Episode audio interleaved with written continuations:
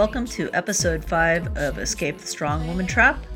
I'm your host, Sasha Mobley, life coach and author, and I am just back from vacation. You didn't hear from me all this time because I try to walk my talk and really rest when I go on vacation. So for me, that means no checking work email or sneaking in client work or solving problems that don't have to do with finding the closest metro stop or the best crepe stand. Interestingly, I found the less I tried to plan out at the vacation and fit in all the highly important cultural activities that I knew were just going to make our days, the more spontaneous and fun our days actually ended up being. What's ironic about this is that for some reason I felt really responsible for making the days meaningful and managing my experience and Carrie's experience, so much so that the first few days of our vacation, we were both exhausted. Her from being dragged around and me from doing all the dragging. So instead, I tried an experiment. I stopped looking at the clock and just let the day start whenever it started. I'd take a walk in the morning, grab coffee, look around, and when Carrie was ready, we'd both head out. And amazingly, we still managed to do almost everything we wanted to do anyway. My father was an early rising, map reading, planning dynamo. And I grew up thinking vacation time was about getting out the door at 6 a.m., driving 700 miles, and arriving at my aunt's house in Fort Worth in under 3 days. I had no idea it could be done differently. But enough about my vacation. Let's get on with it. Yesterday, I had the privilege of meeting a person who I both admire and respect, and who also read my book. Sheryl Sandberg. Yes, that's Sheryl Sandberg. I sent her a copy of my book, and just a few hours before I was about to get on the plane for vacation, she sent me a really nice note saying she read and enjoyed The Strong Woman Trap, and invited me by to say hello. She's an enormously busy person, but we still were able to talk for a few minutes, and the point we connected on was the losses we both experienced and wrote about in our books. For me, it was the death of my brother, and for Sheryl, it was the death of her husband. And what you have to do when you're expected to put on a brave face and just power through things. Not just the world expecting it, but the expectation you put yourself into to be normal.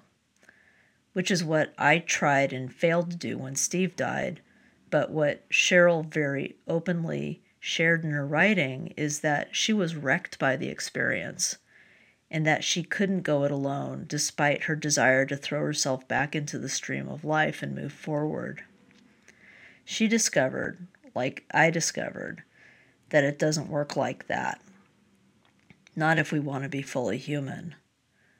Grief will have its way with us, and the collective delusion that we have to get back into the stream of life quickly doesn't allow space for that. Doesn't that seem like a strange badge of honor to work through grief or any pain really?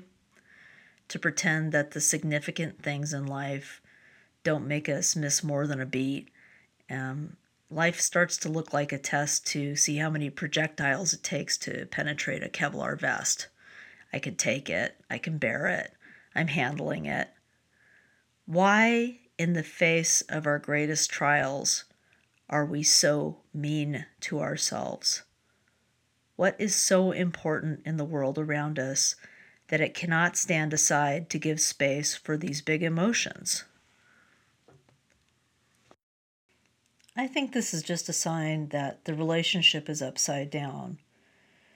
We're standing aside and compartmentalizing our pain. So the expectations the world has of us can just continue on. Here's a quote by Audre Lorde. "Caring for myself is not self-indulgence. It is self-preservation. And that is an act of political warfare." Let me repeat that. Caring for myself is not self-indulgence. It is self-preservation. And that is an act of political warfare. Self-care as political warfare. See, this is why most institutions have such stingy, shabby policies for when people get sick or suffer from tragedy, mental illness, depression. Policies that when you look at them with a rational eye, you can see how insultingly cheap they are, but somehow they still normalize denying self-care in favor of being productive, carrying on, working through it. Here are a few things I want you to experiment with so you can build a muscle for self-care. 1. Stop before you're tired. In the gym, you're encouraged to push your muscles to failure. This is a very specific scenario, tearing down muscle so it can be built up again. But in order for muscle to reform into something stronger, a lot of rest and good nutrition needs to be coupled with that exercise. Working to exhaustion in other areas of your life will not reform into stronger muscles or stronger anything, literal or metaphorical. Every time you overtax yourself, you need to spend more time resting to get back to equilibrium. Make a habit, especially in stressful situations, of stopping and resting before you need to. 2. Ritualize the transition between regular life and work life. One of the complaints about the digital age is that it's enabled us to work all the time. And while having email or work apps on your mobile device might mean you don't have to be in the office, it also perpetually blurs the distinction between real life and work. And if this is a habit you have, make a conscious mental transition at the end of the day to cut all ties with work. You can do this in a number of ways. I do it myself by exiting all applications. The ones that I use for work ending with shutting down email last. That signals to me that my day is over and I'm on me time again. I rarely look at email after work, and I am much happier for it. You can make the ritual whatever you like as long as you do it consistently enough to set a neural pathway that signals the end of the workday. 3.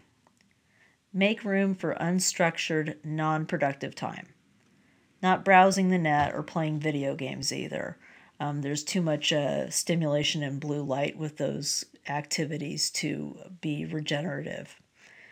This is time, ideally, where your mind should be allowed to wander. You could meditate, take a walk, doodle, stare at the sky, read a book, anything, as long as it isn't a chore or something you should do to improve yourself. Knowing you could take time for yourself for no good reason other than you can sends a really huge message to your psyche that maybe, just maybe, you don't belong to anyone but yourself. And how we relate to work is a choice. There is no part of you so insignificant that you can afford to throw it away for the sake of putting on a brave face and just powering through. Sheryl Sandberg's new book, Option B, hits the shelves in a couple of weeks. You can pre-order it now on Amazon. I recommend you do. If you want a signed copy of my book, The Strong Woman Trap, you can get it right now from my website, strongwomantrap.com.